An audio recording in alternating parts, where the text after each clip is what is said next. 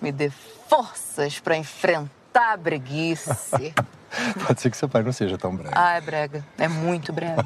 Estilo country. Ai, meu Deus. Pensa. Olha o meu destino. É nome brega, mãe brega, pai brega. Olha, ainda bem que eu tenho você, meu amor. A Jo, né, tá fazendo de tudo pra fugir desse mundo brega. E essa semana a gente viu que ela aprontou pra separar de vez o Amadeu da Maria da Paz e pra aproximar o Regis da mãe. E Edu ainda teve a Jo mentindo ali pra mãe, pra Maria da Paz, pra conseguir o tão sonhado dinheiro que vai bancar o estúdio fotográfico dela, com ali com a Vivi Guedes, né, nessa parceria, que elas inclusive arrasaram nos cliques maravilhosos, lindíssimos do Rio de Janeiro.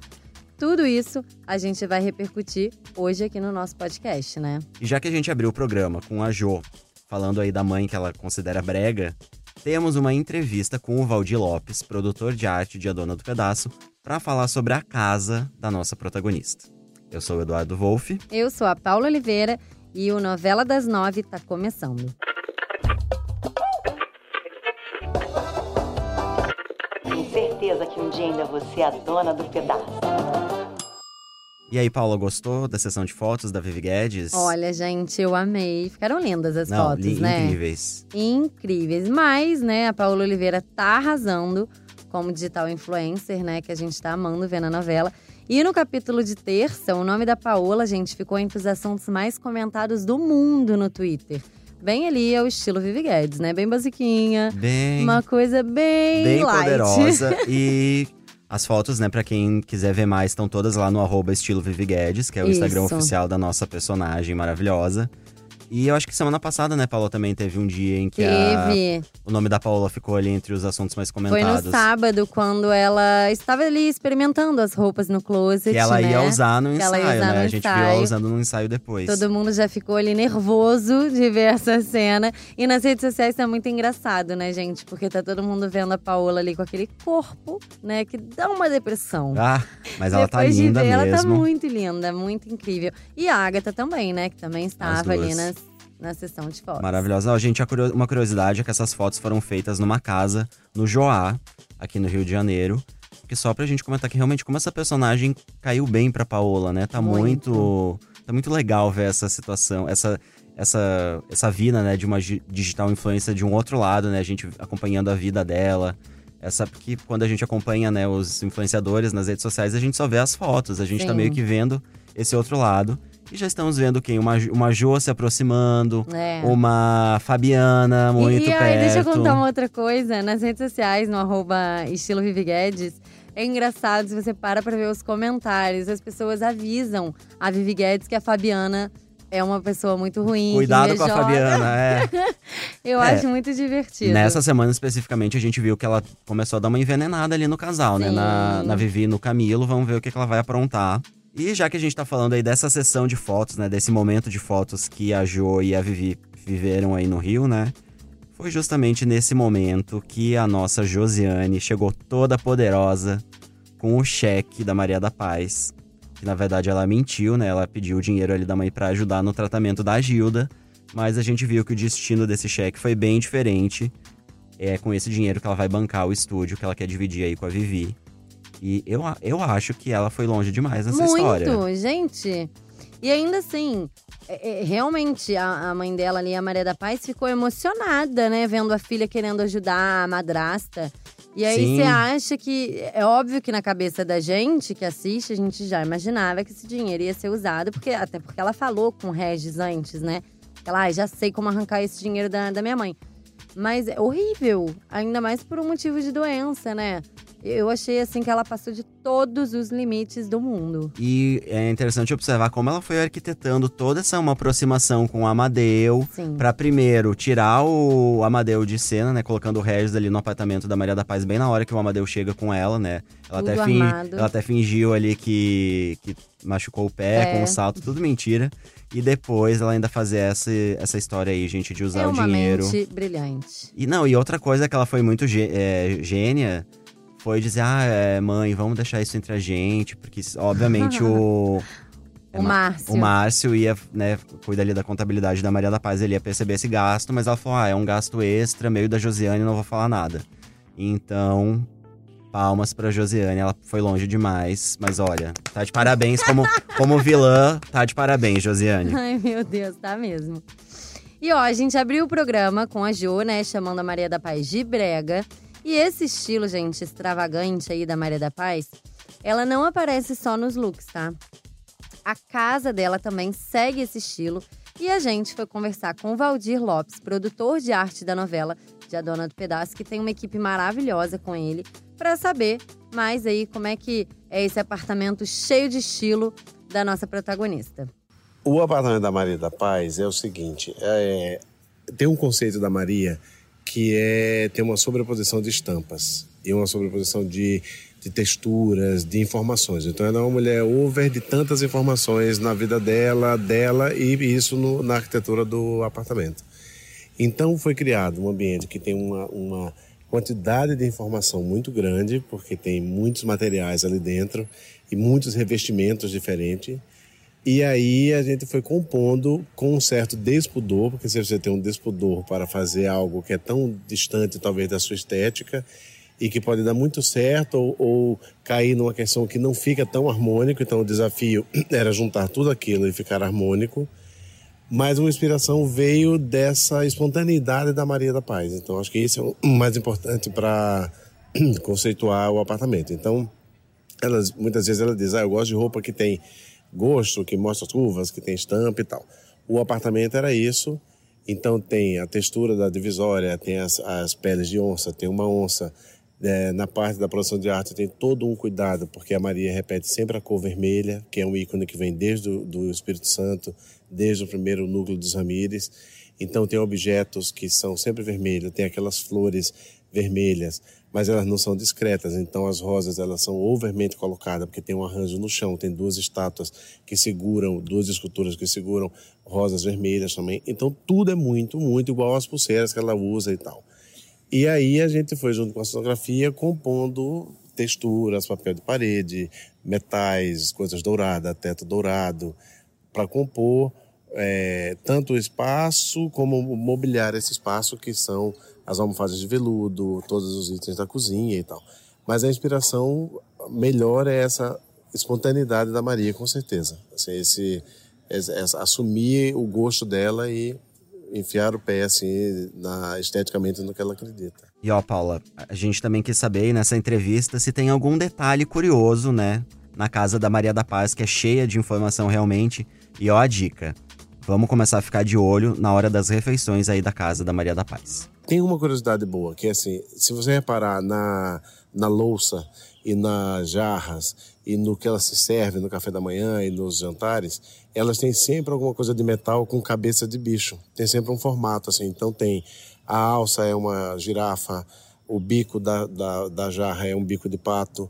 Então a gente foi um garimpo, porque não são coisas fáceis e são coisas bem caras, que isso é interessante, como a questão do gosto. Você às vezes você acha que é uma coisa muito cara é uma chancela de que é uma coisa muito sofisticada.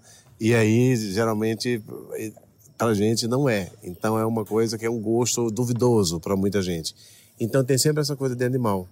Tanto o animal print nas estampas e na presença, da, na cenografia, mas nos objetos tem isso também. Então, são sutilezas, assim, o, o açucareiro tem a, o contorno da xicrinha e da colherzinha do café tem também. Então foi uma das coisas que ele quis, quis criar para ela, sabe? Tanto o universo, tanto da doceria, que tem uma outra pegada, como para casa dela. Então isso junto com os vermelhos e aquelas rosas vermelhas, então tudo é, é exagerado, assim, né? A orquídea é intensa, é o mais roxo dos roxos, então tem essa essa questão, assim, de, com, a, com o apartamento da Maria da Paz. E a gente aproveitou o papo com o Valdir Lopes para saber mais também sobre aquela estátua, né, que a Maria da Paz arrematou ali num leilão e que foi roubada pelo Regis para ele pagar uma dívida de jogo.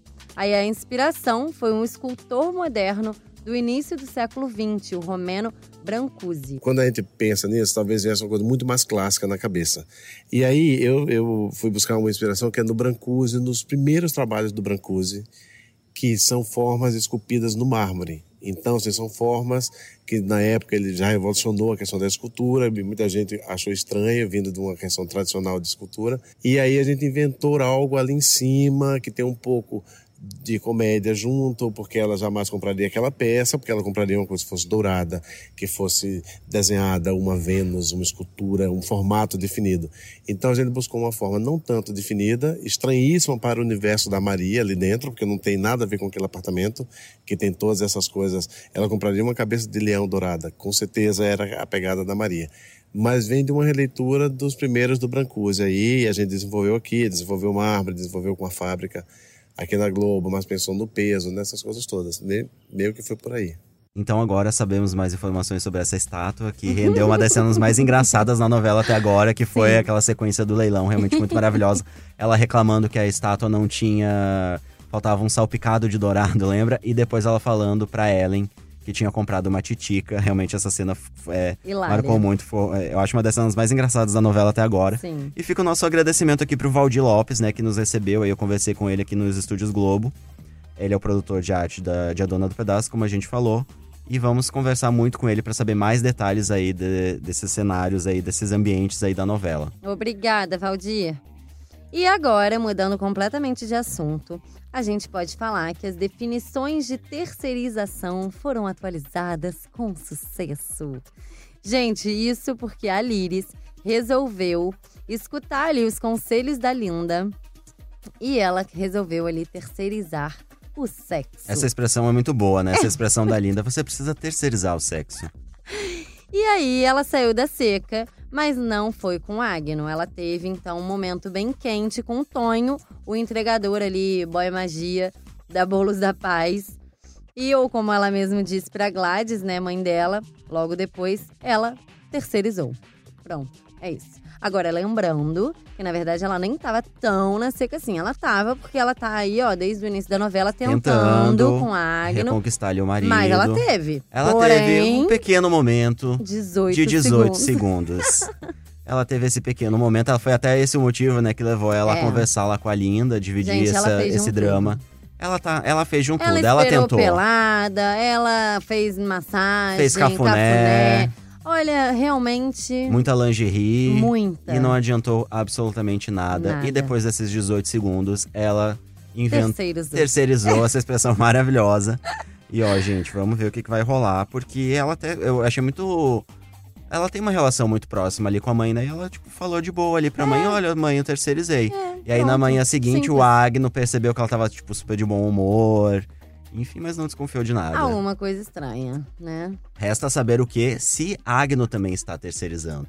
Pois é, isso aí é uma polêmica. Que é a dúvida que a gente está tendo assistindo a novela, né? O que Agno faz quando ele diz pra Liris que tá indo para um jantar de negócios, que ele tem que ficar até mais tarde no trabalho. Eu tô doida pra descobrir. Eu também tô louco pra saber que mistério é esse. Será que a Agnes está terceirizando o sexo também? Será? Fica a dúvida.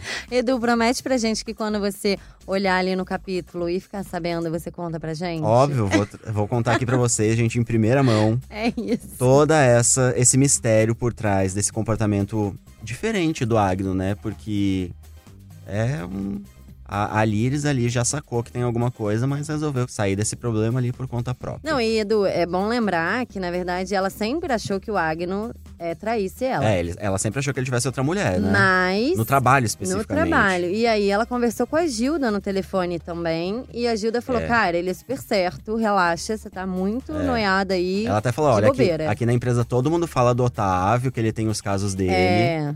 Mas o, o Agno, o é Agno ninguém fala nada. E vamos ver até sábado o que, que vai ter aí, é, como é que vai desenrolar essa história do Otávio com a Edilene. Que a gente já contou aqui para vocês no programa de segunda, que vai terminar em tragédia. Agora chega, né? Agora chega, a gente já repercutimos aqui o que rolou nessa semana. Vamos ficar por aqui então hoje, né, Paula? É isso. E para ouvir os nossos programas, vocês podem usar um aplicativo de podcast ou entrar na página de A Dona do Pedaço dentro do G-Show. O programa é publicado sempre às segundas, quartas e sextas pela manhã. Nas segundas, a gente traz para vocês o resumo dos capítulos. Nas quartas, entrevistas com o elenco. E às sextas-feiras, os bastidores das novelas. E aí, nos aplicativos, é só procurar por G-Show ou A Dona do Pedaço. E uma novidade maravilhosa que a gente ama contar para vocês todo o programa é que o nosso podcast também está disponível no Spotify. Então, ó, gente, depois desse recado, sigam aí o G-Show nas redes sociais, só procurar por arroba G-Show. Fiquem de olho aí em A Dona do Pedaço, né, na TV e no Globoplay. E já que estamos falando de arroba, vamos chamar mais uma vez o arroba estilo Vivi Guedes, com todas as novidades da nossa digital influencer favorita, interpretada pela Paula Oliveira. É isso, e tá incrível o Instagram dela também. Bom, eu sou a Paula Oliveira e apresento esse podcast junto com Eduardo Wolff, que também é responsável pelo roteiro desse programa. A gravação e a edição ficaram por conta do Thiago Jacobs e do Nicolas Queiroz. É isso, um beijo. Segunda a gente volta, gente. Um beijo.